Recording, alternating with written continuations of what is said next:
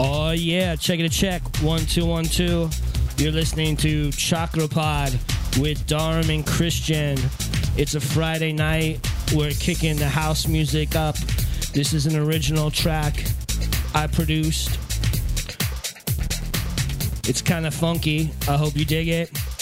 We have Ian Anderson coming in tonight, award winning hypnotherapist, purveyor of shamanism. This guy's a genius. I really love his vibe, and I've had the pleasure of being on his podcast, Messages from the Multiverse.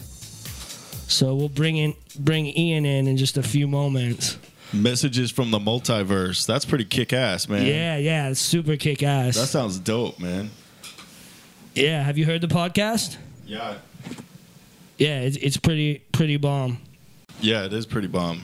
So yeah, Ian is a, a badass, and we're super excited to have him down in the studio tonight. Man, how many multiverses are there? I wonder. I'm curious now. We're gonna we're gonna have to ask him. I, I think it's infinite, right? Infinite, infinite worlds, infinite In- possibilities. infinite possibilities. Flip a coin. You know what I'm saying? Yeah, Heads or tails. Someone else flipped that coin and it came up the opposite way, or at least that's how I know it. I don't know. I saw some science fiction movies. Yeah, yeah. I saw you flipping like a coin in my uh, yoga nidra class on uh, Wednesday. Hey, how cool would that be? Everywhere you go, you just flip a coin for your decisions, right? Should I go to Yoga Nidra or not? Flip a coin. Yes or no, right? Just every single thing you did in your entire life. I wonder what that would be like. I'm, I'm glad you were there, man. Thank, thanks for coming to my yoga nidra class. oh yeah, no worries, man. Yeah, I was a little I was a little antsy. I got a hard time like laying down on my back, man. I gotta Yeah. I gotta like set it up next time so, you know, I gotta get comfortable. I didn't know what the protocol was, if I should just straight up get comfortable and It takes me like 10 to 15 minutes to get comfortable during Yeah. yoga nidra. Right, yeah. So that's natural. That's normal. That's cool. Hey man, how was your week? How you doing? I've been uh, kicking ass this week, getting a lot of stuff done. Yeah? Yeah, I've been doing a lot of research for the show, booking a lot of guests. For this show? Yeah, No shit. yeah, Damn, that's pretty cool. Booking a lot of we got a lot of exciting guests coming on this show. yeah. A lot of exciting guests. So. Yeah, that's good stuff. So, hey, thanks thanks for everybody for showing up again. You know, I'm really happy that you guys are listening right now. I was surprised you you came tonight. Thank you. This is amazing. You know, we, we do this for you. We do this for the people. Yes, we love you. We're so grateful. But so glad so glad to have you back. I can feel you out there right now. Yeah, I can almost touch you and taste you. I'm that close to you. Damn. That's intense. Yeah. You guys be smelling good, tasting good. Yeah, our, our audience smells really good. What, Yeah. What are you wearing, audience? They're in shape too. You feel that? Yeah. Ve- very much in shape. So, whatever you're doing, keep it up. Some good people out there. What's up? How's your week? How's everybody's week? How's it going? Well, I got to teach a new class called Yoga Nidra at Create Yoga Wednesday night. That was a nice treat. We had a full class. Everybody got a nice psychic sleep and deep, deep relaxation. So I'm I'm happy anytime at, I'm at Create. That's like my second home. Hmm, sounds good. Cool. Good I was you. I was just there um, today actually. Hmm. Good good times. I think you were there too on Wednesday, weren't you? Yeah, I did the the Nidra thing. It was pretty cool. Yeah, good class. Awesome. I like those ladies up there. They're cool. Yeah, they're cool. Sela, Jen, Harper. Yeah, they're always so nice and inviting to everybody. That's pretty cool. I like that. Yeah, big hugs all around. Yeah. So, welcome back to Redondo Beach, California. Chakra Pod is in full effect. We're so happy you guys got to join us today. Glad to have you back on the show. We have a really interesting, amazing guest today. I had the privilege of talking with our guest earlier in the studio. He's a very informed, intelligent, awesome young man, brave young man. So super excited to hear what Ian has to say. Ian Anderson. Uh, he's going to bring some, uh, dropping some knowledge about the universe. He's got a, he also has a podcast. What's it called?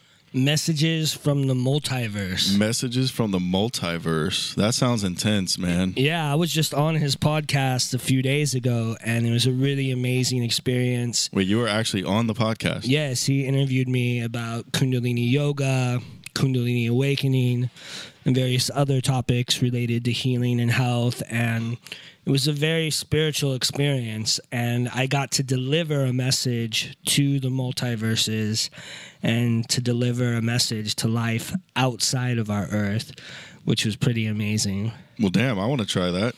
Can you help me out? I want to do Maybe that. if he invites you on the show, then maybe you'll get that opportunity. well, I've been trying to deliver a message to the universe for a long time, but it's not taking my mail. Apparently, I don't know. Return to sender. It keeps saying. So I don't know what's up with that. Yeah, I think I think you just got to try a few more times. Yeah. Maybe right. do some breath work, open up the anahata heart chakra a little bit more, and maybe when they're ready for you. I don't know if they're ready for you, but when But- they're ready, yeah. they'll they'll receive your message. All right. Well, yeah. In my experience, not many people have been ready for me. So I'm a little intense. Yeah, you're a little intense. You got the Texas cowboy uh, cavalier vibe going on, right? you got that saloon vibe. You're like ready with your six glu- guns I got, blazing, right? I got this shit blazing, man. I'll tell you what, man. I get a little hype. Yeah, you get a little hype, a little hot sometimes. Hey, you know, you know, it gets hot in the studio sometimes. It's getting hot in here. Hey, you know what I always say? It's better to be too much than to be too little. I agree. I agree. Some people can't handle my energy, you know, and I'm pretty chill. So Yeah, you're pretty chill. yeah, very chill. Yeah, you seem pretty chill most of the time. Yeah, I, I noticed before we started the show, you were getting a little, you know, antsy, a little upset with me. What was going on there? What are you talking about? No, it's okay. We can talk about this on the air. Upset about? I I told you I, I had my grievances. I put it out there. I go outside, Okay. get a breath, and Cause okay, yeah, I saw you out on the on the patio. You had to like calm down. You're you're getting triggered by by something I was eliciting, or no, I just wasn't happy, man. yeah, I wasn't happy with the conversation, so I went outside to get some air from the universe that actually treats me right, and I'm fucking happy now. You well, know? I want to treat you right, Christian. This is what I'm here for. I'm here to to treat you right, to treat our guests right. So if I did something to upset you, I apologize. No, I just thought that our first take was garbage, so I was done with Yeah, it. well, so. I I thought it was pristine. I thought it was like a diamond, wow, bright. that's a shitty fucking diamond, man. I'm all or nothing, dude, and that diamond fucking sucked. Well, Anyways. you know, to each their own, right? Didn't, Yeah. didn't Henry David Thoreau say that? To each their own. But it's all love here. And I love you, Christian. And so I just I want to give you a big bear hug from here. All You feel that? yeah, I can feel that. All right. It's a big ass studio. Mm, mm. Feels good. You're so warm and cuddly. Yes. He's a cuddly man, ladies. If I had a beard, I would be considered a San Francisco Castro bear, I think. I could see that. Did you ever, Right? you ever dabble in that? Nah, never dabbled, but I appreciate those grizzly bears up in the Castro. So shout out to the Castro Bears. Yeah. You see those license plate and it's like SF Bear.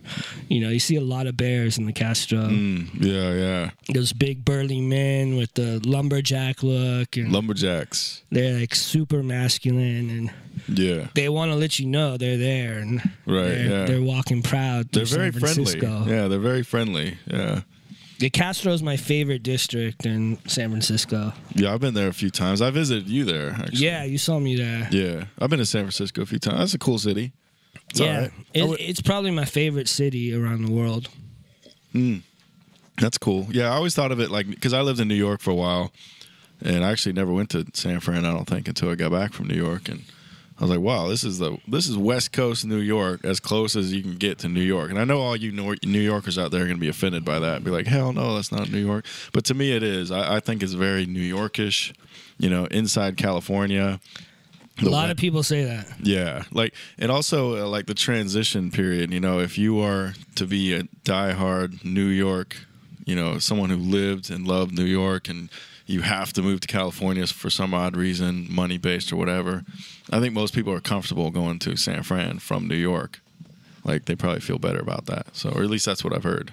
That's what I've heard too. And people have always said that I have a New York vibe and they think I'm from New York. So wherever I travel around the world, they're like, Are you from New York? For real? Yeah.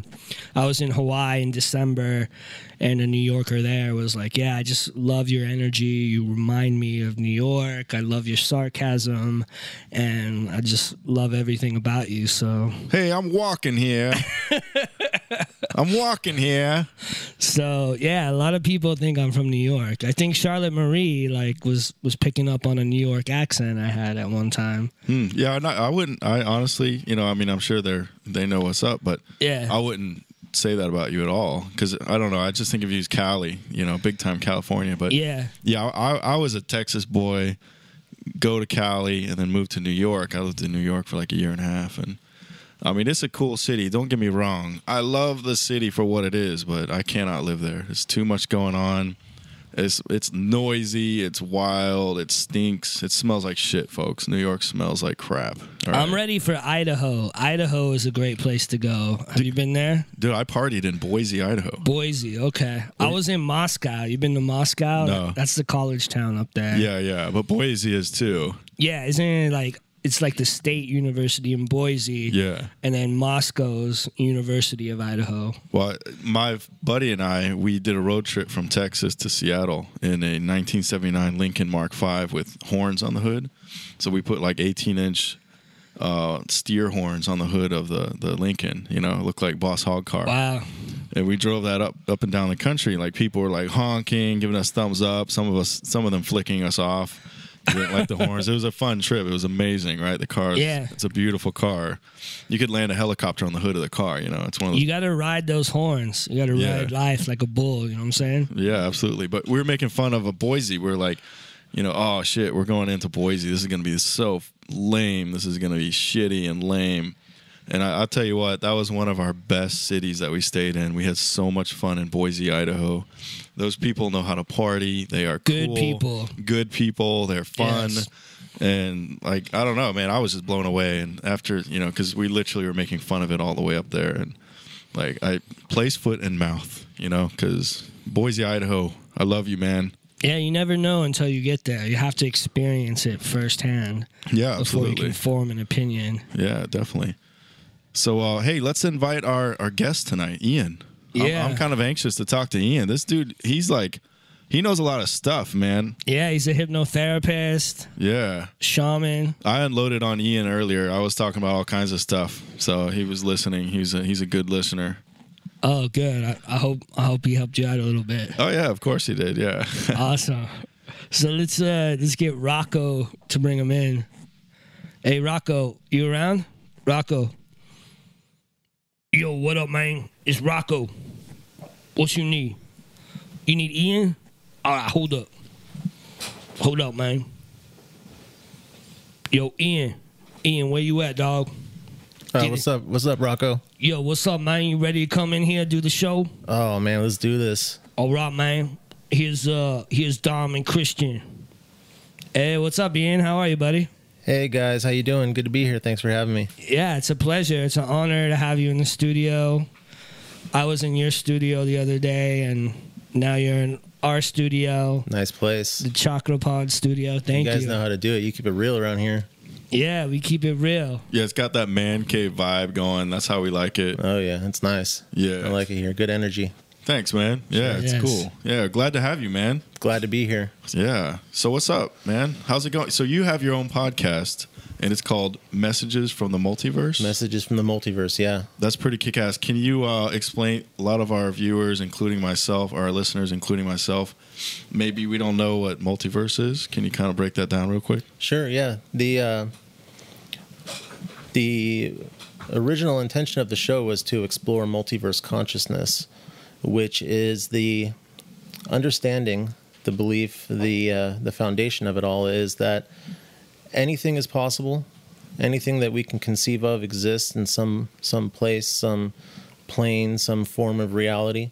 That creation is eternal, goes in all directions, as, in all times, as far as um, any being or, or God or creator can conceive of eternity.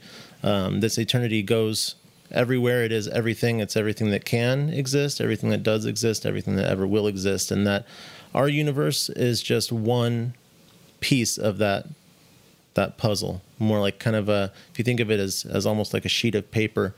Our universe is one sheet of paper and a stack that goes on forever, and every sheet of paper is another universe, all in their own spatial, uh, spatial temporal bubble or realm, I guess you could say, and that each one is forever out of reach of the other ones. Uh, speaking physical, uh, physically wise, uh, for the the physical beings or physical objects, physical laws of nature within those universes are are all unto themselves within that that single universe. However, the uh, the premise of the show is that consciousness is the one thing that connects all of creation, and that even though we can't physically go into those universes, even though we can't physically meet the other beings from those other planes of, of, of existence, we can communicate with them by projecting our consciousness into other realms.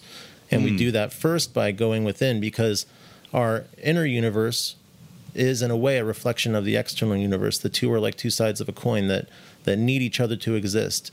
And uh, so you're basically saying consciousness can tear a metaphorical hole in the space-time continuum. Well, in, in, a way, we are we are nodes. Each one of us is a node of consciousness, almost like um, if you think of how gravity pulls matter together into clumps. Mm, yeah, we are clumps of consciousness that reach a point of awareness, and that awareness is able to kind of slide from place to place, from node to node, from plane to plane across the endless expanse of consciousness that connects all things. Consciousness is the most fundamental force, the most fundamental energy in creation, in the multiverse. And because of that, it connects all things, all places, all times. Wow. I like that actually. I want to start a punk rock band called Clumps of Consciousness. Nice. Yeah, yeah. I like that. that's kind of inspired me. I like it. Good yeah. alliteration, Clumps of Consciousness. Clumps of yeah, that's nice. Yeah. yeah. That's cool, man. That's pretty Thank you. That's intense. I like it. Yeah. Thanks. Yeah, I've been exploring a lot of really cool stuff on the show. Yeah. Been meeting a lot of really cool people. Yeah. All the guests that come on are really great. They got a really they all have really cool ideas. You know, I, I approach the show as if um, each guest is is speaking the truth as as they understand it. Mm. And and coming from that point of view really gives me the ability to get deep in questions, you know, to, to I like to I like to approach as much as possible the uh, the mechanics of how consciousness functions, how these uh, these people how they explore the universe that they exist in. Okay. Um, whether it's you know somebody who is is uh, exploring consciousness through art and music, or somebody who's exploring it through something like channeling, which was the last episode, which was really cool, um, or somebody who you know is uh, using it to um, become a uh, you know kind of like a conduit for the angelic energy or something like that. You know, we've had, we've had a lot of really cool people come on, a lot of really interesting stuff. So I'm having a lot of fun doing it. I love it. I don't plan on stopping anytime soon. And, uh, nice. you know, I just had Dar- on earlier this week, and it's going to be a really cool episode. It's going to post on, on Tuesday. Yeah. And I'm looking forward to getting people's feedback. And I, I just, I really appreciate everybody who listens to uh, my show and this show. So thanks for being here, everybody. That's great. Thank you, Ian. Yeah. We appreciate that. And I have a question for you. What do you think is the most interesting universe that you've encountered outside of our universe here? It's a good question. I, would say, um, well, it's it's hard to label them. You know, it's it really is hard to it's hard to label them. I'd say probably the most interesting would have to be the universe that I come in contact with, or the reality that I could, the mind, the consciousness I come in contact with within the psychedelic experience. Okay, and w- what is that like for our listeners at home? How would you describe that universe, and what are the benefits of exploring this universe? Exploration is its own benefit because the whole point to all of this, the whole point to life and existence, is expansion. It is all about encompassing as much as possible, about taking in as much as possible, about learning, exploring, meeting other people, other forms of consciousness, loving them, projecting our best version, our best vision of what we can imagine our world, our life, our multiverse being, projecting that out into the world, into the universe, into the multiverse, so that we can bring something that matches that back into ourselves. Okay, because that's the cycle of creation. We have our thoughts, we have our words, our actions, we project out into the multiverse, out into the universe, and then we are answered by the multiverse, by the universe, based on what we project out in the form of thoughts, words, and actions. So, exploring and encompassing, expanding, and taking in as much as possible all the different experiences that we can, not judging them before we have them, right? Not not acting like we know something about something that we don't. That's really important, you know. Um, so experiencing as much as possible, I think, is really important, and pushing boundaries of consciousness is really important. So I think ex- exploration has its own. It, it is its own benefit. It is inherently good, and um, you know, I'd, I'd have to say that it, since your question was the most interesting, Yes. I'd say yeah, the most interesting to me is what I experience when I come in contact with the form of consciousness that I'm able to integrate with during the psychedelic experience. And, and what I mean by the psychedelic experience is specifically the plant world. The plant world through psychedelic plants, through entheogenic plants that I come in contact with, um, it it gives me a perspective that I haven't been able to duplicate in any other way. Um, although it doesn't need to be duplicated because it has its own thing that it offers. And every other way of expanding our consciousness has its own value. So we talked about Kundalini, we talked about Yes. Kundalini yoga in our in our episode. That is its own way of expanding, and because of that, it's inherently good in its own way. Love, that's inherently good Right. anything that can allow us to expand is inherently good because expanding our consciousness is always going to support the best interest of all people, all forms of consciousness, all forms of creation. It always supports that best interest because it is not limiting us. It is not um, leading us to ignorance or fear. And in order to expand, we have to release fear. And releasing fear is always also good because fear is the opposite of love.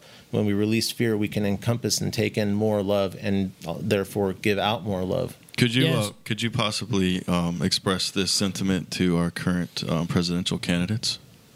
Well, you know, um, I would, I would, I would wonder if I did, Yeah, if they would hear me. Um, but I, I'd be happy to. Yeah. No, I, I'll I, talk to anybody. I'm I, I'm serious too. By the way, uh, whatever you're saying right now is amazing, and you know I'm thinking, and that's the first thing that comes to my head because that's we're in a you know a heated political environment right now, and I'm thinking to myself, holy Yeah. shit, if these people were a little more in touch, but I guess the allure of power, you know, sort of negates a lot of humanity. I Yeah. think so. Yeah, there there's a uh, there's a spectrum that we all exist within, and that spectrum is um, between full enlightenment and full unconsciousness. Mm. Oh wow. So yeah. you know we can slide along that spectrum. We're, we're nothing is ever static. Yeah. Things are always Yeah. changing. Um, however, we can move forward without taking steps backward. I think that's part of why we're here. Uh, it's part of our path and our, our purpose for existing as individual nodes of consciousness. Um, but uh, I, I will say that where our attention goes, our energy flows. Okay. Yes, I agree. Since that is true, we have to be careful about what we pay a lot of attention to Yeah. and what we allow into our world, what we allow into our mind. Uh, we have multiple levels of consciousness within ourselves, and the deeper things go, the more it affects us. Yeah. You know, the deeper into our consciousness things go, the more it affects us. Um, so I can totally relate. The more I watch, I don't try not to watch news, but when I do watch it, I can tell that it affects me. yeah, L- let me ask you a question real quick, though. Do you think that children, where are they on the spectrum of enlightenment? Oh, mean, chil- children are off the charts as far Okay. as we understand. That's it, what I thought, you know? yeah. yeah. They Okay. they come in they come in not only fresh and, and wide open, Yeah. consciously, but I I believe that they are also more directly connected to what people me- might call the other side or something like yeah, that. yeah. Um, you know, I I, I the divine. yeah, I have difficulty um, conceptualizing it because I, I really don't. I think that uh, that saying something like the other side it puts too much of a too much of a human type of perspective on it. Um, whereas the the multiverse was created by by a consciousness that is not human in our understanding of it. Although, you know, we do hold part of that that energy within us. I think that um, that children come in with that pure divinity, that pure vibration of love within themselves, and then the universe, or the more specifically, actually, the world, The world, the we yeah. live in, and Yeah. even more specifically, human culture, um, human civilization, and what we would consider games of power and ego, things like that. Um, that pulls children away from that divinity as they get older. So, in a sense, the world is full of traps that can take away from the power and energy or the vibration that we're born with. Part of our struggle here is getting through the world without becoming the world. Watch out for the traps, people. Yeah, Watch yeah, out. We, have a mission when we come here, and part of our part of our uh, of our purpose and part of our struggle is to fulfill that mission, right? And and even to become aware of the mission because we're born with no awareness of that mission. So we come here and we have to try to do the best that we can while we're here to Yeah. stay focused on our mission, which we are unaware of, to become aware of that mission as much as possible through our life, and to have as positive an, of an influence on the world as we can while we're here, so that we can leave our imprint on the world instead of the world leaving its imprint on us. Because the world that we live in now is very different from the world that we lived in when we were evolving here hmm. or when we were becoming ourselves, when Yeah. we were becoming human. We were human for a very long time before we were civilized human. Oh yeah. See, Right. I, I talk about that frequently. I always Yeah. say, when in doubt, what would a caveman do? Exactly. Yeah, because we Yeah. we are not used to living in civilization. Civilization is um, sort of.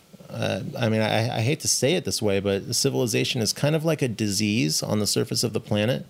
Um, we have to. We have a lot of big questions that we need to answer if we are going to bring civilization to a point where we can have it and Yeah. survive with it Well, without destroying the planet.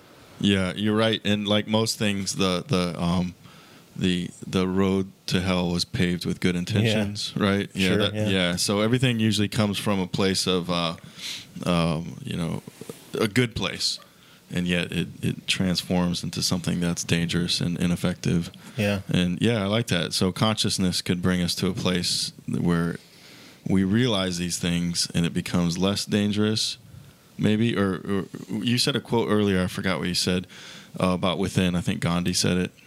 Yeah, be the change you want to see Be in the the cha- world. yes, and I love that. I love Yeah. that. That's really important to me. And I, I just learned this recently, like within the last couple of years. It's like, oh, you know, everything's going crazy. What you know, what's what's happening? The whole world's going crazy. But yeah, you start with that, right? Be the change. That Mm-hmm. yeah, you we want. have to lead by example. Yeah, let's Yeah. focus on the positive, right? Right, yeah. And come from the heart center. And you were saying this universe, this plant based universe through psychedelics. Do you think that experience is for everyone? And should everyone experience that universe in order to come into a place of greater love and understanding of the world and the other states of consciousness that exist here?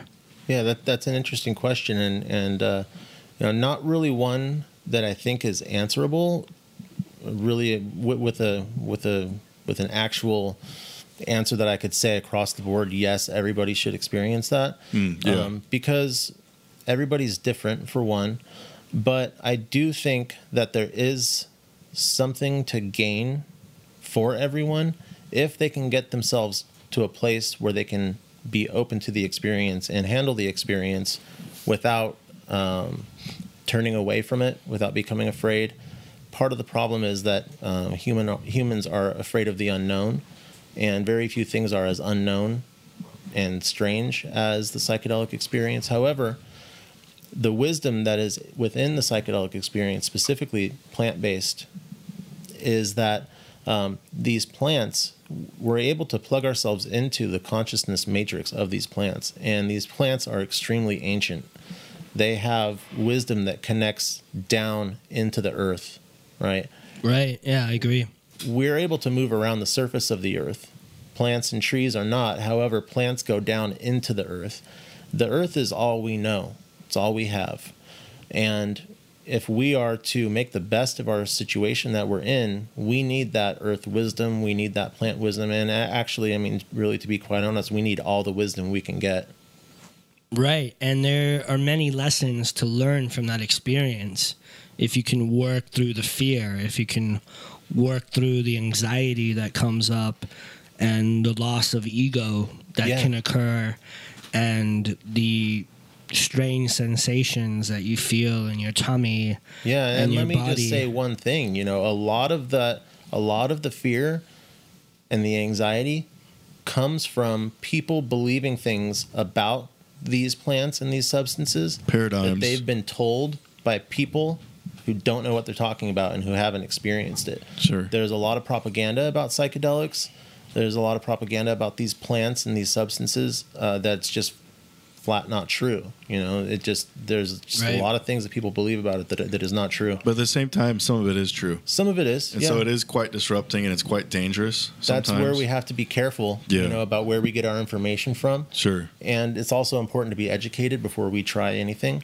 Yeah, and it's yeah. important to be responsible and to treat these things with respect. It's not a recreational thing. Mm. It's not a party. It's a sacrament. Yeah, Yeah, it's yeah. something that's been used for Spiritual thousands experience. and thousands and thousands of years to gain insight into realms that we normally don't have access to, and um, they need to be treated with respect. And you know, that being said, um, education is very important, and it's also important to have a guide who knows what they're doing. So, um, for those Amen. who maybe maybe um, is there alternatives to experience these this type of you know wisdom without going down that route? You know what I'm saying? Yeah, Just- there there there are a million there are a million ways to gain wisdom and insight and to explore consciousness. That's one way, and it's one way that uh, you know that I feel in in my personal in my life and my with and through my path in my opinion. It's one way that I feel is effective for me, yeah but it's not the only way that I use yeah um and it's the it's the way that I that I use it's the way that I expand my consciousness least frequently. okay Okay, it, it's yes oh I see yeah yeah yeah, um, uh, let me interject real quick the Master CEO episode that we had I don't know if you got a chance to listen I haven't to heard that. one yet. No. awesome. My fa- one of my favorite episodes, I'll Master. CEO. He talks about uh, living in a cave in Hawaii with monks who Hmm. live in a cave in Hawaii, right? So he had an opportunity to live with them for over a year, and it was all nonverbal communication. They could not speak, and I'm not talking about like using your hand signals to communicate. I'm talking about straight up non, no communication whatsoever. Yeah. To the point where they basically mind melded and they were able to speak and communicate through their energy and their mind. Mm-hmm. Yeah. pretty intense. He tells a great story. I, I, t- I, I my version of that was terrible. So get Well, on, get in line and listen to that, folks. If you haven't heard it, the, One of the great things that these plants offer is the experience of boundary dissolution. Um, also, could be called ego dissolution or ego death. Now, ego dissolution is a is a spectrum of its own, right? We can have a little bit, we can have a lot. I, I think of it and conceptualize it as what I call a coherency wave. Okay, Okay. and the coherency wave is uh, while we while we descend the coherency wave, we're actually experiencing a split between our ego and the world that we understand as our world. Okay, hmm. so we get a we get a, dis- a dissolution or a dissolving effect of our understanding and our connection to ourselves and our life and our connection to the world around us. And if we if we go deep enough into that experience, we become something that is a kind of like a, a, a pure consciousness, like what you might consider like the philosopher's stone type of thing. Hmm. Something Yeah, that's yeah. been purified to the point where it is free of all baggage, right? It's free of all earthly stuff that you pick up when you're here. Okay. Those vows of silence that that those monks do, Yeah. that's another way of obliterating those walls. It just takes longer, Right, Right. yeah, those those boundaries, they will. There's nothing like bringing those boundaries down, but there are many ways to do it, and the the silence, that's one way that you can there's no way to resist going within when you are in a vow of silence. Hmm. You there's Yeah. there's nothing you can do. You will go within and you will go very deep because communication in a lot of ways pulls us out of our awareness, especially when we're communicating with other people or interacting with the world around us. It pulls us outside of ourselves. It pulls us outside of our inner world. When we're not interacting with that, when we're in a cave and our stimulus is very limited and we're not speaking, we're not joking, you know, we're not philosophizing between each other. Right. We can we go very very deep and that is uh that's a way to get at that that purity of consciousness. Yeah. Yeah. Okay. And there are many ways to do it, and that's that's one very effective way. And I know a lot of people who use that and have had extremely profound experiences doing it. One of our other guests actually talked about that too. Maggie Kay said that she uh, did a. I don't recall how long she did it, but it was quite an extended period of time of silence. Yeah, it's it's hard. Uh, you know, I've I've considered doing it many times, but I mean, as you know, as a as a parent, Yeah. finding an extended period of time where I can take myself to a cave and and be silent that, that's difficult. We're gonna have to wait till they're 18. Yeah, and they go off to college. That's hard. So the Dad, where are you going? the time uh, I'm will gonna be in this cave over here. yeah, yeah, the, the time will come. You know, I'd, I'd bring them with me if I could, but uh, I don't. Yeah. I don't think that they're not old enough to understand yet. So, you know, to to get the the purpose and the meaning behind it. So, you know, one day it, the time will come for me to explore that. that Yeah. too. Yeah, Yeah, that's interesting. You know, as a father, both of you and I are fathers. That's pretty cool. yeah, It is an interesting dynamic. Some things definitely have to be put on a back burner. Sure, yeah. Because they come first. You know, Absolutely. It's an interesting way of living now. You know, because I've only been doing it for eight years. I don't know how long you've been doing it, but um, before that, I was not a father.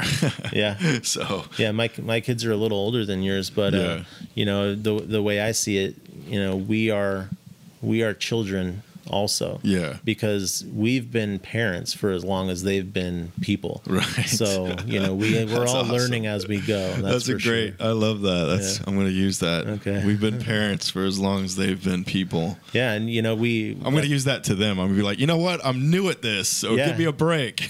exactly yeah you know it's it's uh it, parenting and and love you know those are also uh Yeah. boundary dissolving experiences it is. Yeah. and uh It's you know, incredible. I yeah. love it. Yeah.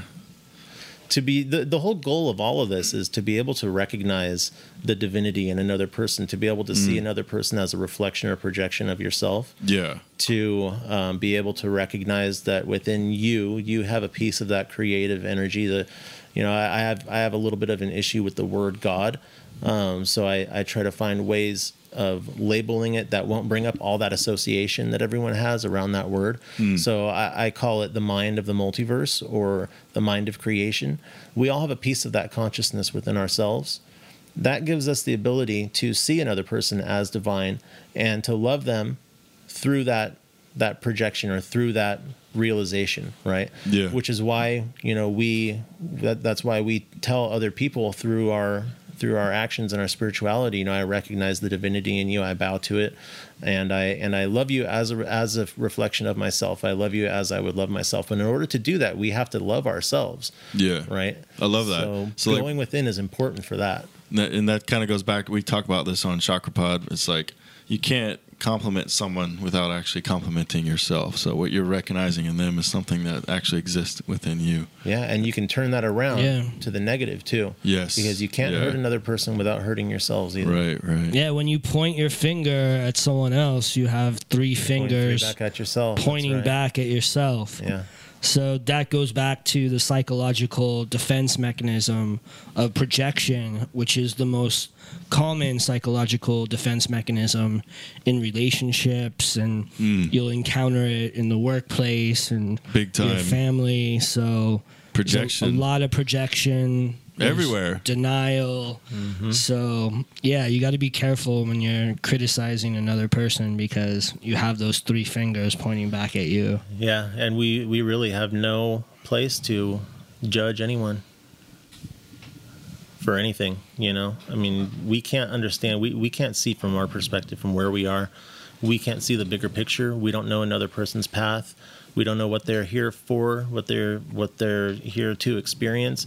All we can do is control and work with ourselves, and through that, and leading by example, we are able to make the world a better place and to have a positive effect on other people by showing Right. what that work can do for a person. And you know, it's done it's done wonders for me and and anybody I know who takes this path. Uh, it's a path that once you're on, you don't turn around. You you, you don't look back. Yeah, my spiritual teacher said if you cannot see God in all, you cannot see God at all. Yeah, So- that's perfect. Yeah. You have to take your blinders off and start looking at other people as divine and as a beautiful child of God. I saw someone criticizing another person online today, and I was like, wow, does that person talk to their daughter like that? Do they talk to themselves like that? Sure. That's some really mean abuse you're spilling on another person online and here you are have you have this beautiful picture of your daughter on your page do you speak to your family like that Mm, it's wow. just you Yeah. know something to really think about because when you talk about another person with negativity that may be masking the negativity that you have for yourself and maybe some repressed anger that you need to be be working on released with a therapist or Definitely. Yeah. hypnotherapist like When Bob, I, uh, like Bob Marley said, he's like, while you point your finger, someone else is judging you. Exactly. Yeah, and you Yeah. know what? When I when I studied um, philosophy and and things like that in college, I I came to an understanding something that I ask myself anytime I see something that I think is or that I'm not sure if it's right or wrong or that I think is wrong. Sometimes if I'm going to point something out to somebody, my question is, what would the world be like if everybody did that? And that's an important question to ask ourselves. And I mean everybody, you know, what if everybody lied? What if everybody uh, went back on promises? What if everybody threw their trash on the ground? You know, what if everybody did that? What if We would- everybody didn't Right. stop at that stop sign? Yeah, we live in a world that would be just, Chaos. uh, completely unfunctional. We would not be able to to go on. Right. I And like that, that. that goes for pretty much everything that that we find as um, you know against the good. If everyone were to do it, if like for example, if everyone were to break promises, um, making promises would become pointless. Uh, if everyone were to lie, we would have no idea what was true and what was not. Um, if everybody were to throw their crap on the ground all the time, you know, we'd all be neck deep in trash. So, you know, we have to ask ourselves that sometimes. And and if we can find something that that would say that gives us the answer that the world would be a better place if everybody did that, that's something that we can support in our in our life as something maybe that we can do or that we can agree with other people doing in the world. yeah, that's cool. Satnam, that's beautiful. Yeah, I like that. So, with that said, we're going to take a quick break. Don't go anywhere. We're going to be back with Ian Anderson and Chakrapod. We have a lot of special events coming up, so don't go anywhere. We're going to tell you about those special events. You're listening to Chakrapod with Dharm and Christian.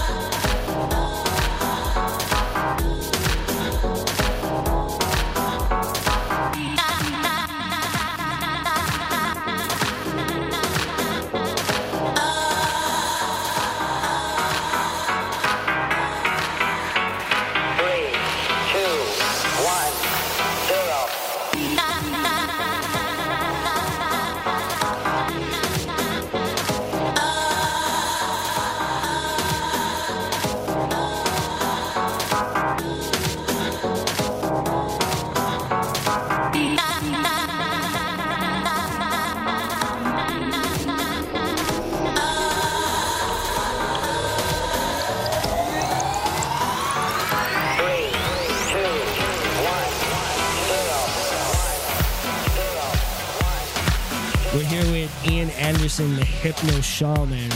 Such a treat to be with you here in the studio today, Ian. You're awesome. Thank you. It's good to be here. So you have some events coming up, right? Uh, well, there's Some there's a- websites to plug. yeah, there's a lot of stuff in the in the works right now that I'm that I'm doing. Um, nothing that I can really uh, you know give dates on yet.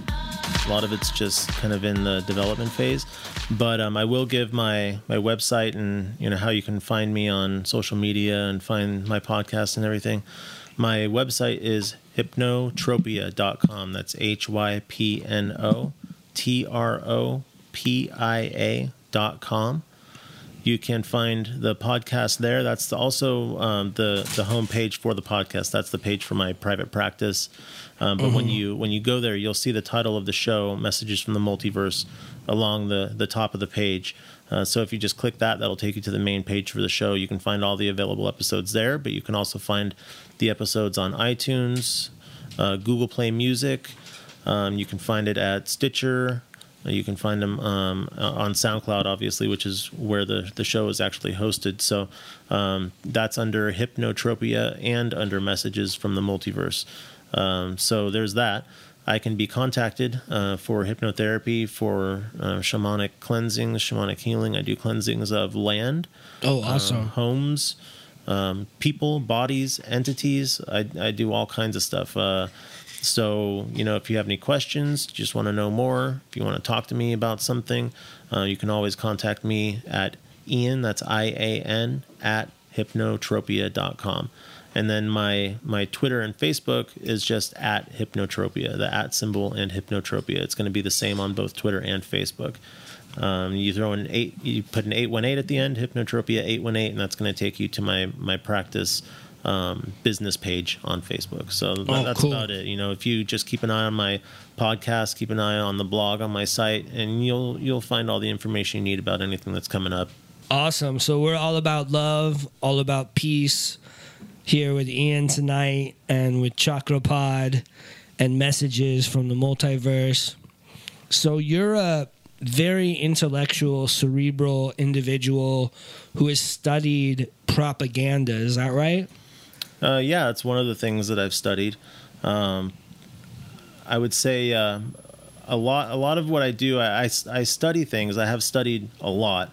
I've read a lot, um, but I also like to um, analyze things. I like to philosophically approach concepts and ideas. So um, I've studied propaganda, but I've also written on it. Uh, I've done two episodes on the podcast on propaganda, um, titled "Propaganda and Suggestibility" one and two, because one of the most important factors in propaganda is our receptivity to it, our um, our tendency to take it in, to let it affect us. That's one of the most important factors in in the issue, uh, because if we're not suggestible to it, if we're not open to receiving it, it won't affect us. Um, so, as a hypnotherapist, that's the way that I approach my writing and and my um, my speaking on propaganda because my definition of propaganda might be a little different from from other people's definition but my definition on propaganda is any message or piece of media that has been created with the intention of convincing you that you are less than you truly are and therefore that you should accept less than you truly deserve and so coming from that direction from that position i approach um, helping people understand how to protect their minds from negative messages that don't serve them in a positive way. And I think one of the most important factors in that is how parents monitor the information that they uh, let their children absorb. Um, you know that that brings us to all kinds of issues having to do with technology and the internet and tablets and you know VR goggles and I mean we I was talking to Christian earlier about uh, how just insane it is um, just even going to a restaurant and seeing how people will just sit their their little baby down and, and basically just slap a screen right in front of them so they don't have to hear them talk or don't have to talk to their or interact with their kid that you know they'll just uh, Yeah, the whole family has iPhones and their iPads out at yeah, the table. Yeah, and I mean, do people even talk anymore? You know, you you can see a party of eight people out at dinner, and not one of them will be talking to anyone else. And anytime they do, it's because they want to show them something that somebody tweeted or that somebody posted on their on their timeline on Facebook or something like that. You know, and and that's propaganda is directly connected to our technology. It's it's a very important issue in our technology because it is it is given to us and directed at us by people who do not have our best interest in mind. And that's very important because we have as conscious beings the ability to control where we get our information. That's a powerful thing. That's a powerful right to have. That's a that's a strong power that we can exercise. And when we do, we send a strong message to the people and organizations who are sending out that propaganda. yeah, a lot of people are shutting off the mainstream media, shutting off sites and TV shows like MSNBC, CNN, Fox News, and a lot of people are getting their information from the internet these days, from Twitter, from Instagram, and you saw the the uprising in the Middle East where you had in Libya and Syria lots of people communicating on social media to you know fight the powers that be Right. and sh- basically shutting out the mainstream media and you know telling the truth to people around the world instead of getting government propaganda spins because we know since the 1950s the CIA has been if- infiltrating the mainstream media through Operation Mockingbird and they ended that program in the 70s or 80s but the relationships were still there. You know these CIA operatives going into major radio stations, television stations, and basically making strong connections with the broadcasters and the journalists to produce the stories they wanted to tell to the American people in the world. Yeah, yeah, and you know, mind control is a real thing, and it's something that can be imposed on us or something that we can exercise within ourselves. And uh, you know, the the real question is, do we want our beliefs about self worth? Do we want our ideas about the world? Do we want the way that we parent our children? Do we want those things to be dictated to us by people who don't care about us, by people who don't have our, or organizations that don't have our highest and best interest, our, our best and highest good in mind? And I think most people will agree the answer is no.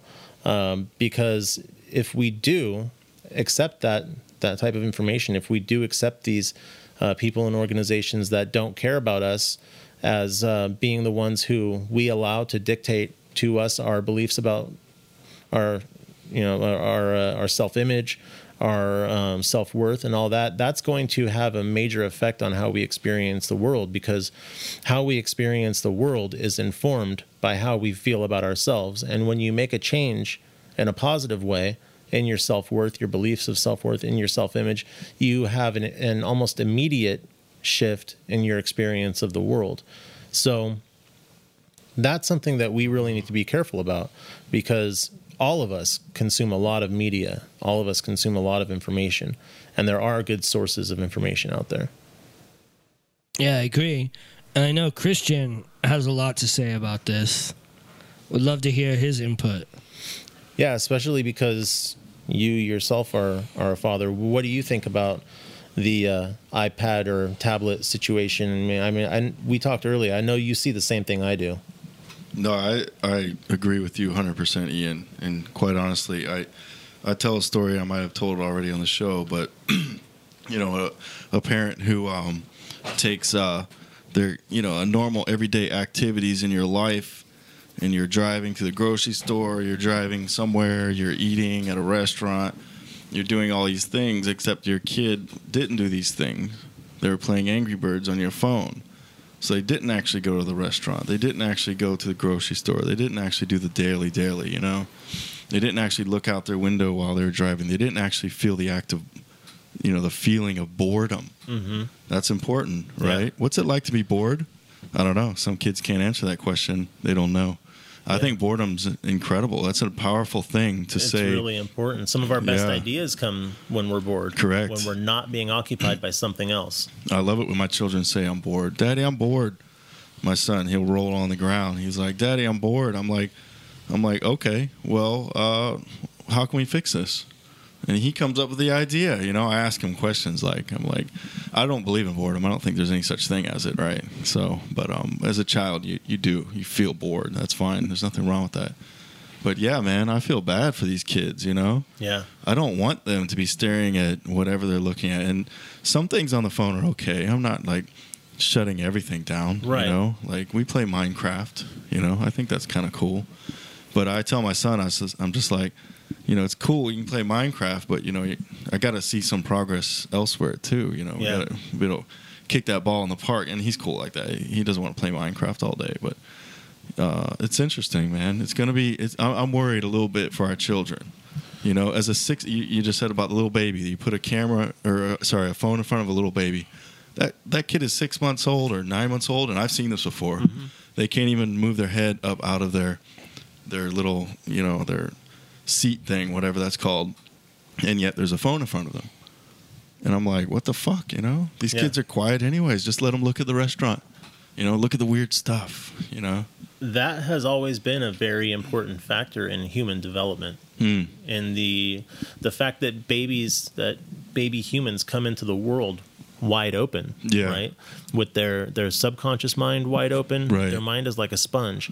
The reason why it's like that is because they learn by matching, mirroring, observing, and mimicking the things that their parents do Yeah. if all you're doing and giving them to match and mirror and mimic and, and imitate is cartoons, um, stuff that other people have created, which, Right. by the way, have their own built-in messages of propaganda within them. Mm-hmm. Uh, it's not just in advertising where we find propaganda; it's in anything. The messaging, yeah. It's all over the place. It's a, it could be a personal propaganda without you know someone even realizing that they're yeah, doing it. and it doesn't. It's not necessarily Yeah. always, you know, a, a very evil thing. Yeah. but it might, you know, it, it might be something that just, you know, might be undesirable or Mm-hmm. something like that, or just, you know, might affect your kid in an unexpected way.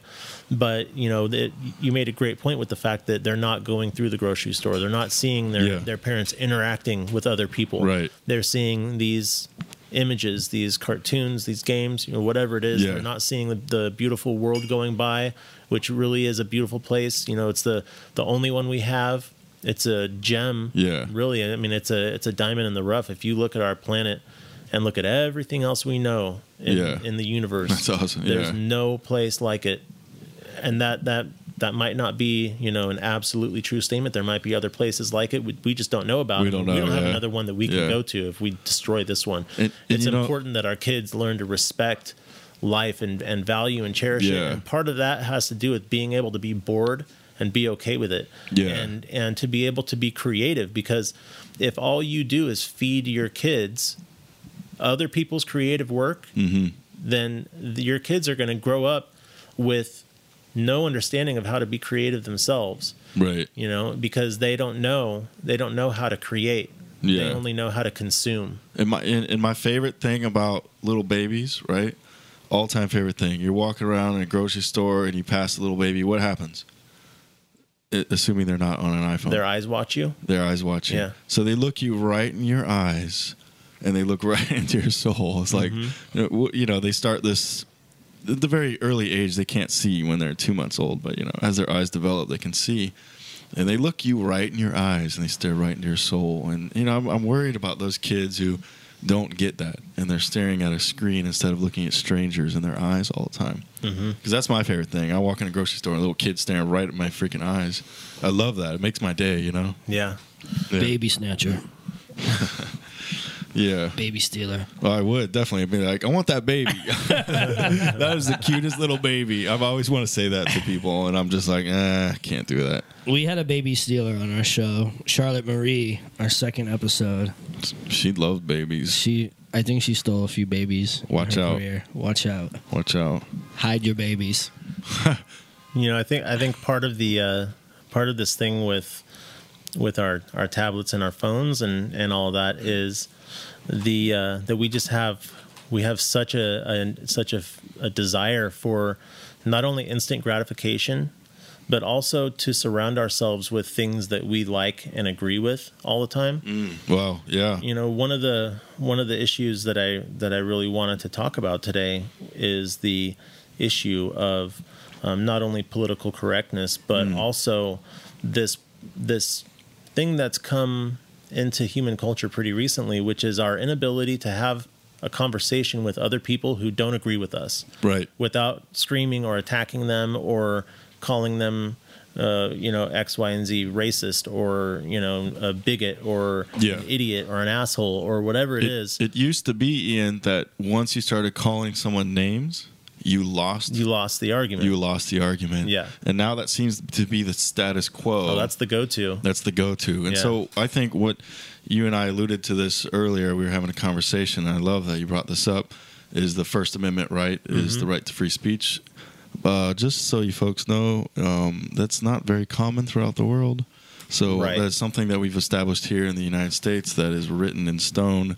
We do have the right to free speech, and it really is kind of, you know, that actual amendment is speaking to the government. Well, now they're saying it's But- illegal to read WikiLeaks. Yeah. CNN said it was illegal for Americans Well, that to that, read WikiLeaks. That is a gray area because that is stolen documentation and is technically treason to steal that type of documentation from a government entity. So I, I do understand that, but I think I think more so is that the level of the people, right? The the conversations that people are having with each other, particularly on a um, college campus, we see this a lot. The degradation of the First Right Amendment. Whereas if you say something, especially conservative or right wing, on a campus, you can be punished and or screamed at, or not even punished from the establishment, or screamed, but you would be screamed at by somebody else, or you can get beaten up for it. or you can get beaten up for it. Yeah, Yeah. if you say if you say off. blue lives matters, correct, yeah, you can get actually beat up really bad, which we've seen in Alabama. It happened. yeah. I think it was a high school actually. Was it high school, High yeah. school student got beat up really bad So this is the concept. just for posting "Blue Lives Matter" on social Right. media, on Facebook. So this this is a so that actually that concept right there is called trigger triggering. Yep. So um, these kids on campus are learning about getting triggered, and they need safe spaces to either speak their mind or have their own arg- their own conversations about things. How dare anyone have an opposite opinion of them? Yeah, yeah, and I think that uh, that the safe space thing is it's getting out of hand. You know, because the only safe space that we should really be guaranteed in public is the safety to be ourselves, and that includes saying what we feel, what we think, what we want. Right, the safe space that people are are talking about in in the context of taking our right of free speech away is the the safety to not have my feelings hurt. Yeah. Okay. Right. It, it's it's dis and the, these people are feeling discomfort. Yeah. Right. Right. Which, in my opinion, comfort is the antithesis of learning new ideas. We have to be able to go outside of our comfort zone if we want to make progress. It's Yeah. it's one of the most important factors, and I, and I will uh, refer people to episode one of Messages from the Multiverse, and and even more importantly, episode six, part two of the propaganda and suggestibility. If you want to hear um, my feelings on this situation because I, I believe that the number one emotion which is programmed into all of us the number one emotion which is the enemy of progress the enemy of free thinking is righteous indignation. And that's what all of us immediately go to or at least that's the that's the uh, the thing that a lot of us are triggered to when somebody says something or does something that we disagree with something that doesn't hurt us directly something that doesn't you know restrict another person's freedoms just basically something that makes you feel uncomfortable. Yeah, Uh, we're at a point- your religion or, Yeah. or whatever you know righteous indignation is the number one thing that prevents real progress and real conversations from taking place. And i will refer you all to history uh, which we all are familiar with the history of the human race on this planet at least as far back as we can understand at least as far back as our records go the people who have created the most positive change in the world are the people who offended the people around them more the most. Yeah. Right. Uh, the people who have been Gandhi, Martin Yeah. Luther King Jr. The people who've been who've been executed, assassinated, burnt at the stake, imprisoned, blinded, uh, made to commit suicide, like Socrates. You know, these people are the ones who who Joan of Arc. Joan of Arc. They these are the people who offended the people around them who upset the status quo more than anyone and so they were punished by it. But these are the people who we remember as being the ones who have led the world into the state that it's in now which even though we have our own problems now is better than the world we lived in two three four five hundred years ago where you weren't able to say something without you know say say say opposing the church or something like that without having your head Yeah. cut off or without being strapped to a Right. you know a tree and, and burnt alive or something like that. Well, what so we're a lot seeing- of progress has been made. And what we're seeing right now, I think, is you know from our young people on these college campuses that are being brainwashed into this thought process, this um, degradation of the First Right Amendment is an addiction to indignation. Yeah, yeah, Yeah. it is. Yeah, it's, it's an addiction to comfort. It's an, Yeah.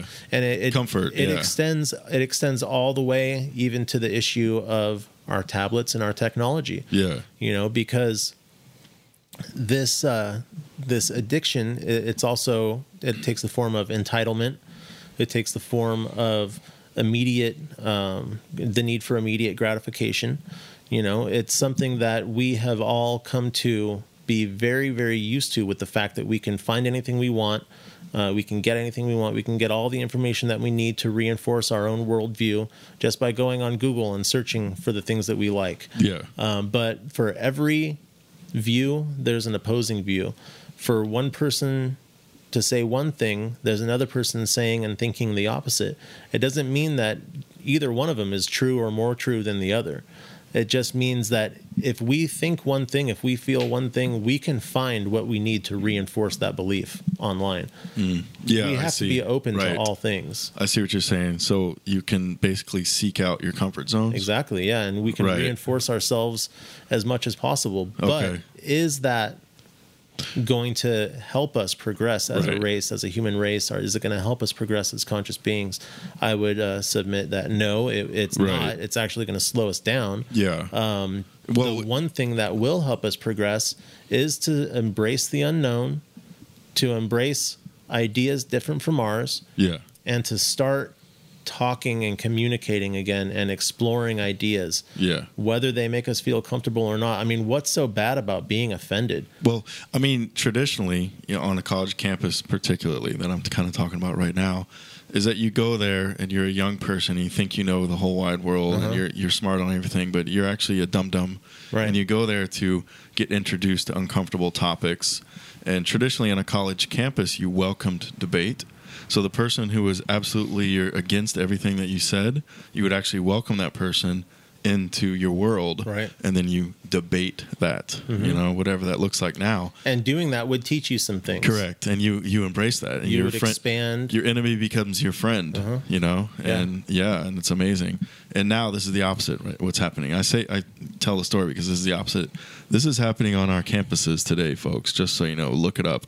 Where they are disallowing people that disagree with the status quo, Mm-hmm. and it happens to be ultra liberal, by the way. And they they are disallowing people with any form of conservative views to come onto the campus. and whether it's liberal or conservative Hmm. it's fascism It's fascism. Thank you. It is, and uh, Yeah. you know, it doesn't it doesn't matter whether you're um, disallowing or disinviting or banning somebody from a college campus or banning or burning a book. It's all the same thing. It's the Yeah. destruction of ideas. It's this. It's the destruction of our ability to think and speak for ourselves. Okay, and um, you know, if you want something to be offended by, uh, we we've got plenty of of real important issues on this on this earth to be offended by. Uh, how about the fact that every five seconds a child dies of starvation? You know, that's something that we should all be offended by and should be working together to fix. Not uh, just you know rehashing the same issues of you know abortion and religion and things like that to the to the point where we can't make any progress. It, it, it has to be about making progress, and if we can't make progress, we're all going to suffer, whether we're liberal or conservative or you know name your whatever. It doesn't matter. We're all going to suffer because of this type of behavior and because of our inability to expand. It's all about expansion. It's all about reaching new levels reaching new levels of enlightenment of love of ability capability empowerment if we can't do that together then we'll lose everything and uh, enough has been lost already Amen, brother. Yeah, and I think a big important part of that is listening. By having this conversation, it's important to listen listening to is a the very views important part of other people and to really listen before you speak and listen to understand. very important. Good point. As as hypnotherapists you know we we are professional listeners. But when we communicate we have to take into account the person that we're communicating to. And we can communicate very consciously or we can communicate automatically through our triggers right? And when we communicate we can we can choose our words but we can also decide how we're going to deliver them. And we can we can form that packet of information and intention in a way mm-hmm. that will make it more likely to be accepted by the person who we're speaking to okay? Conscious communication is very important and listening is equally as important because if we can't hear another person's communication we can't respond to them in, in the right way. And we can hear depending on on the, the the the mood that we're in the type of day that we've had we can hear people's communications in different ways you know? Um, Yes. we can take things the wrong way. So it's really important that we ask questions. It's really important that we question everything that we question not just authority not just you know uh, the the status quo not just the the things that we consider common sense but it's important that we question ourselves constantly. It's important that we ask ourselves why do i think that? Why do i feel that? Why am i saying that? Why did that trigger me? Why am i offended? Uh, because in most cases not in all but in most cases i believe that being offended is illuminating a block within you. If you're offended you should ask yourself why does that offend me and explore that because it usually Yes. is illuminating a block or a limitation within you and your inability to accept certain ideas or ways of thinking now that can be that can be a very positive thing if you explore it in the right way that can allow expansion which is very important expansion of consciousness is never going to require you or anyone else to sacrifice their dignity their goodness their morals uh, or any of that so it's it's always going to be a positive thing and it's always going to lead to good results Waheguru. Words of Sat wisdom. Ian dropping that mic. Dropping that knowledge, dropping that spiritual knowledge, Nice, man. emotional knowledge, mental knowledge. Yeah, that's some good insight, man. I, I like it. You know, I think it's incredibly important right now for us to be very conscious of all the things that are happening in the world. It, we're living in, you know, a, a, a, a wonderful, amazing society, the United States of America, where there's an incredible amount of diversity. And, you know, diversity, with diversity comes compromise. And there's a lot of compromise that we have to do. The entire idealism, uh, ideal idea of democracy is compromise, right? And I, I'm truly under the belief right now that if there wasn't greedy, power hungry folks out there that were fucking up and throwing the wrench in our system, that human beings would, we're pretty awesome. I totally agree. I, I believe that the human race is absolutely capable of governing itself if you so. remove the the people who Yeah. cannot who can't keep themselves from imposing their will on other Correct. people and imposing their you know to Yeah. get their to get their desires fulfilled their desires for power and profit and all that Yeah. you know without that negative influence the human race i believe would be fine and We you're be right golden. compromise is very important How mm.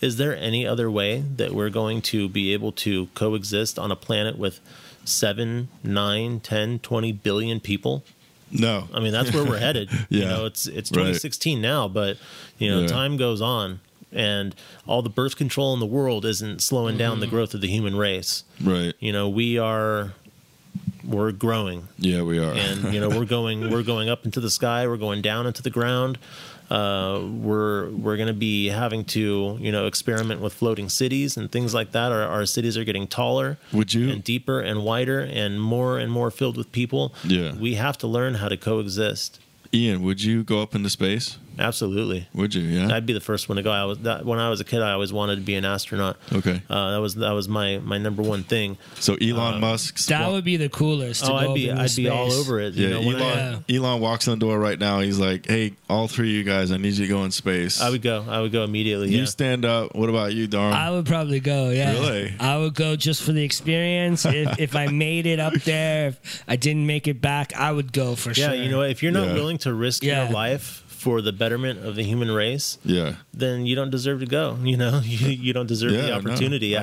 I, I think that, uh, you know, part of the reason why I do what I do now is because, uh, you know, when I started college, I started as a physics major. I wanted to explore the universe in that way. I wanted to be an astronaut Mm, yeah. and then I realized that uh, chances are, uh, no matter how good I am, um, that me becoming an astronaut was very very slim because I didn't want to go into the military for one. Which uh, you know, as an Air Force, uh, as somebody in the Air Force who's a pilot or a test pilot, you have a better chance of becoming an astronaut. Um, but I, I decided I didn't want to be a high school algebra teacher, which is what a lot of physics majors end up doing, or teaching physics or something like that. I Scientist. didn't want to be a teacher. I wanted to be. a sounds scientist. exciting. Yeah, so so I ended up going into the uh, exploring the other side of the universe, which is the, the universe within. Do you listen to um, uh, Neil deGrasse Tyson? Yeah, show? I've been studying physics since I was uh, Yeah. in fourth grade. I, Me I absolutely love it. I do too. His show is great. Yeah, I, love, it. his show. Me too. He actually just had one. We talked about something on uh, NASA. I can't remember, but we had a show. We talked about NASA, and and I, shortly after that show, Neil told an amazing story, which I wish I could have retold.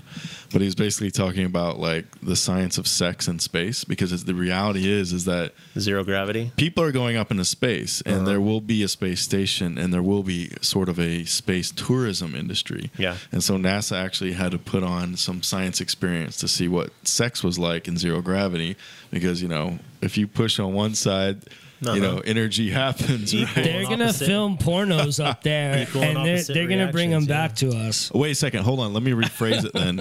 Elon Musk walks in this room and says, Gentlemen, I need someone to film the first porn in space. Are you down? I am so down. Let, let's let's go up and let's let's film some porn. So So- actually, NASA has already filmed this, so it is on film.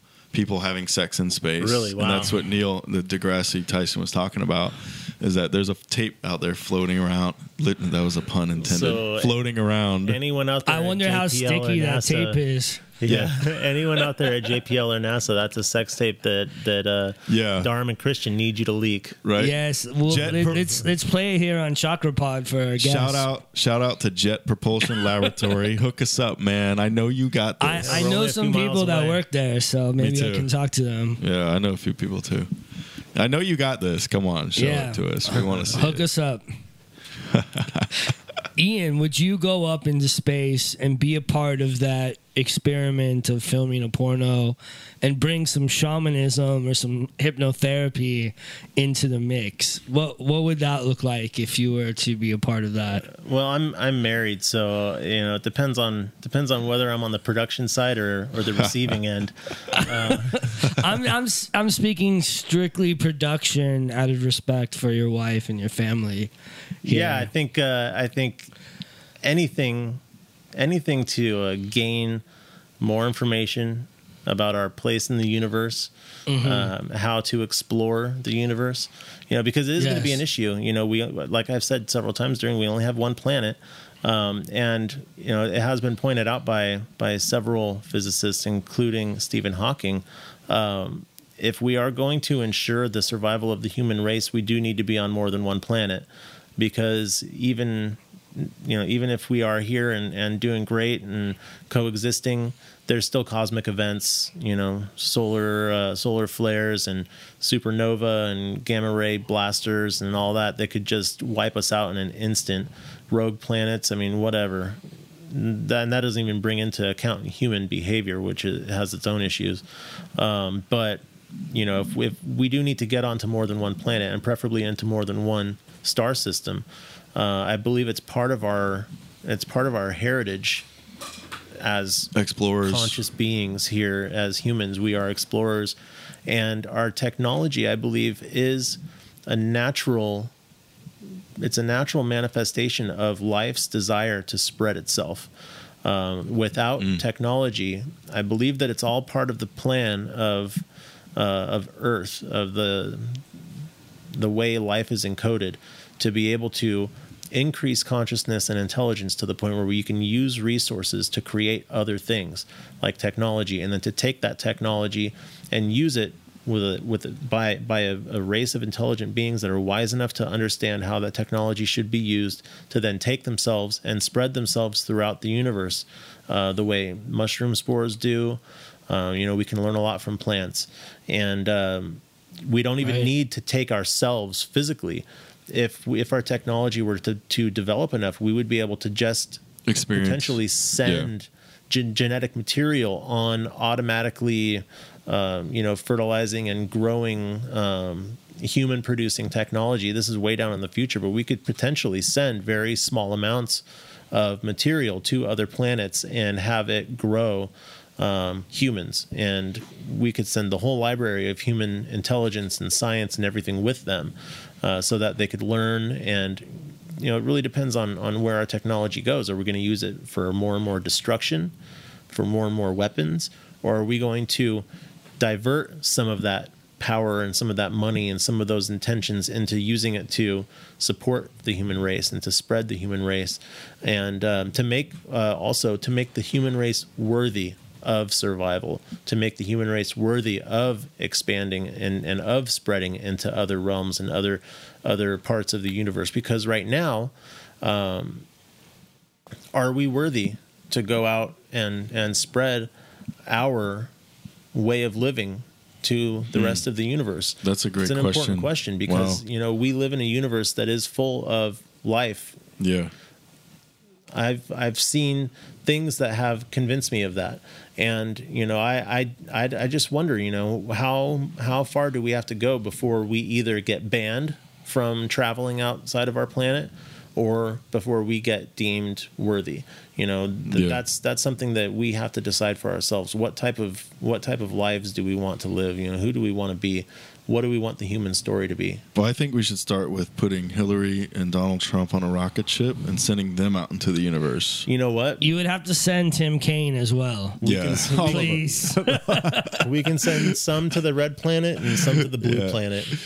So yeah, and also I'd like to send some of my a little bit of my material out into the planet to help produce. You know, so whatever.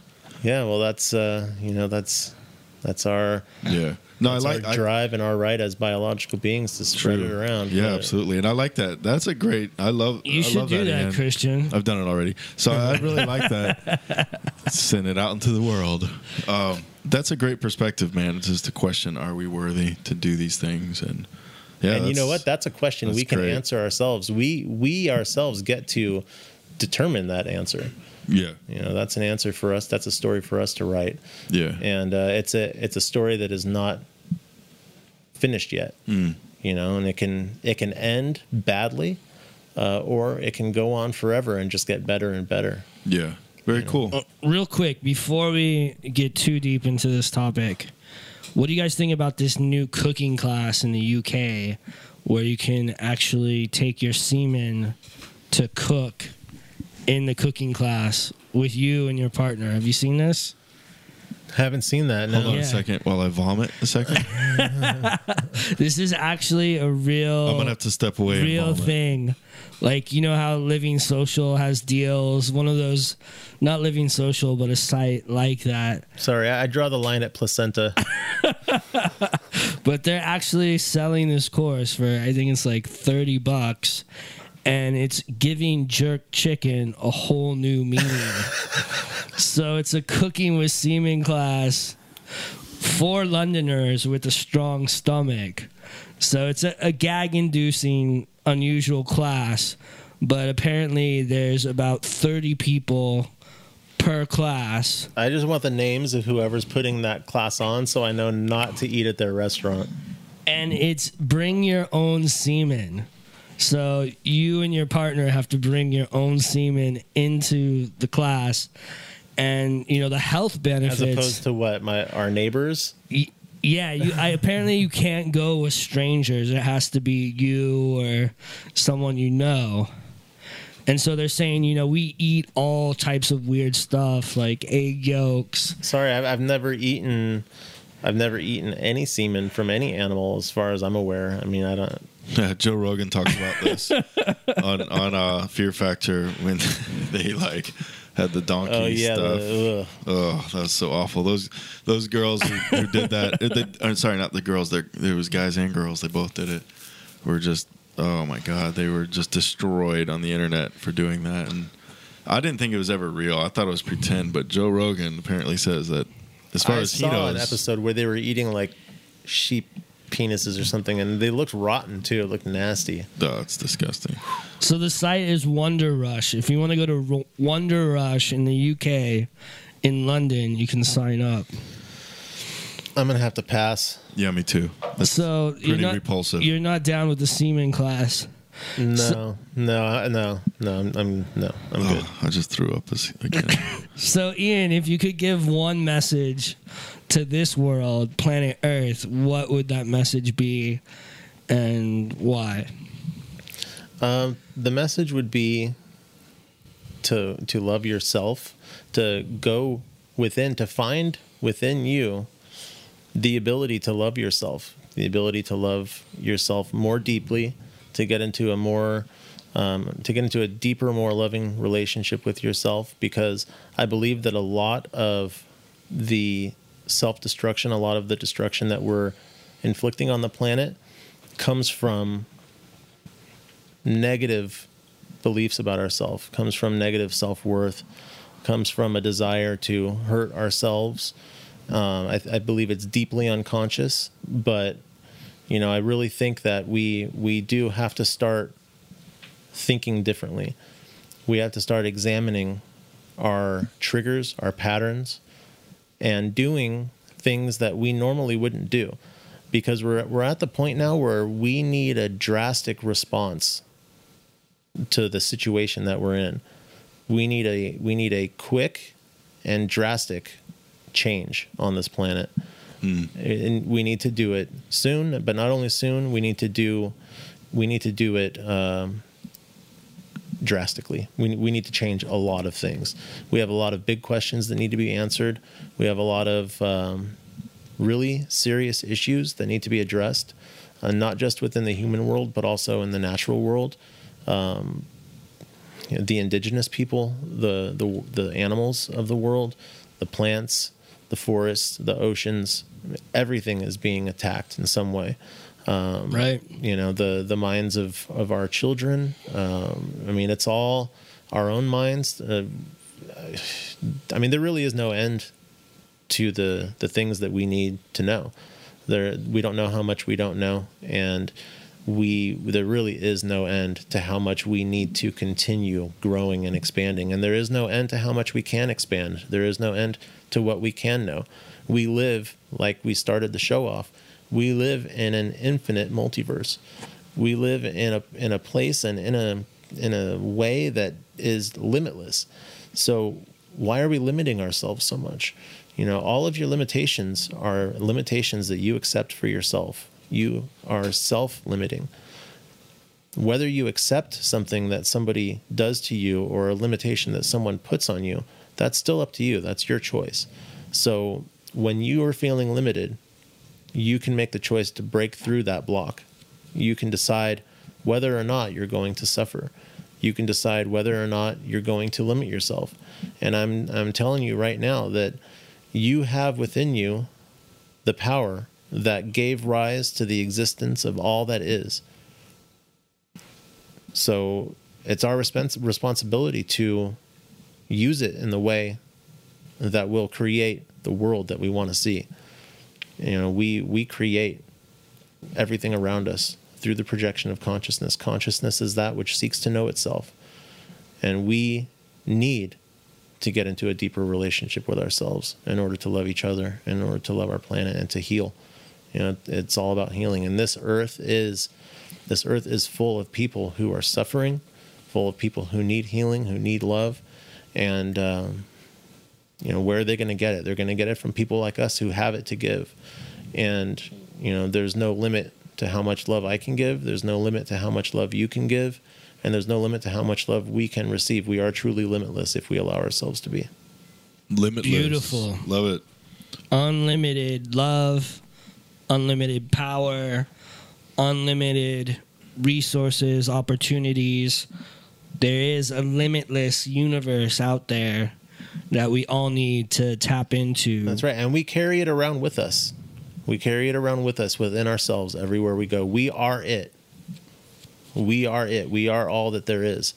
And Yes. and that that goes for every other race or intel anything that has consciousness. And I believe everything has consciousness, even rocks, even the dirt, the soil, diamonds, the the minerals, everything. Everything has has consciousness. The sun, all the stars, all the beings in the multiverse, they all have consciousness. It's just a matter of degree and and how much uh, awareness of that consciousness there is.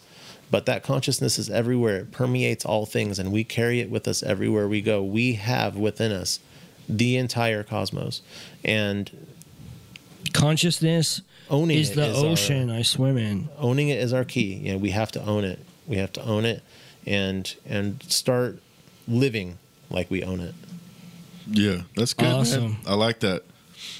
Ian dropping some knowledge all about that consciousness, man. There you go. Yeah. It's good stuff, Ian man. Anderson well, I gotta say, in the man, house, Chakrapod. I gotta say, man, it's been a pleasure to have you here. Uh, looking forward to uh, some future podcasts that we can, you know, keep this conversation going. Um, I'd I'd like to see you us see you join us in some of our activities that we're about to do. We're going to do some activities. We're going to do a uh, Yes. a um uh, a what do we call it? A uh, a masculine getaway. What are we talking about here? We are doing a weekend retreat. there you go. Oh, cool. the, the words were slipping. from empowerment retreat. I like to call it a empowerment weekend retreat where we bring together different healing modalities such as kundalini yoga and meditation, yoga nidra. Christian will be doing some men empowerment leadership type workshops, talks, and some fun stuff too. lectures. Yeah, we're gonna get down and dirty and do some survival shit too. Cool. It'll We'll be bring fun. in some. We'll bring in some shamanism. Christian's some always getting wisdom, down and dirty. oh, I get down and dirty. deep trancing. We can, bring, we can bring in some some uh, shamanic drumming. You know, just Yes. let me know. I'm I'm I'm down. We'll uh, right on. past life regression. Yeah, that'd be cool. This is one of the topics. sure. One of my favorite workshops to do is past life regression. I love it. So we'll have a sound healer there as well, didgeridoo, Oh yeah, Native cool. American flute. You know, we can also do Tibetan uh, bowls. we can also do some multiverse uh, sojourning. You know, we can we can delve into some fifth dimensional consciousness. Oh, I love that. That's the best. Yeah. I, I've I've been to some weekend retreats and I love the channeling that happens and you know gaining information from Sirius, from the Pleiadians and far off galaxies and extraterrestrial life. I I love it all. I think it's great. So Hells thank, to the yeah. so thank you so much for being with us, Ian. Thank you guys. Been a pleasure. Yeah, Yeah. it's been great. And I want to invite you to some events I'll be a part of coming up at the end of the month. Saturday, October 29th from 7 p.m. to 2 a.m. I'll be at the Garage Gallery for their comic book art show and Halloween event. This is happening at the Garage Gallery LA in downtown LA. It's 715 Garland Avenue. Los Angeles, California, 90017. Super cool place, amazing Yeah. gallery. They got some tripped out artwork in I there. I love all the visionary. Anything Yeah. visionary, I'm I'm super down for that. They have all kinds of art, but they do have a lot of visionary art, and the visionary art is incredible. Off the hook. That's my shit. Mm. That's your shit. Yeah. So they've got an amazing sound system there too. It's like a club within a warehouse art gallery, And so you want to check them out at Garage Gallery LA and also on Eventbrite. And then the following weekend, I'll be in Huntington Beach at Hurricanes.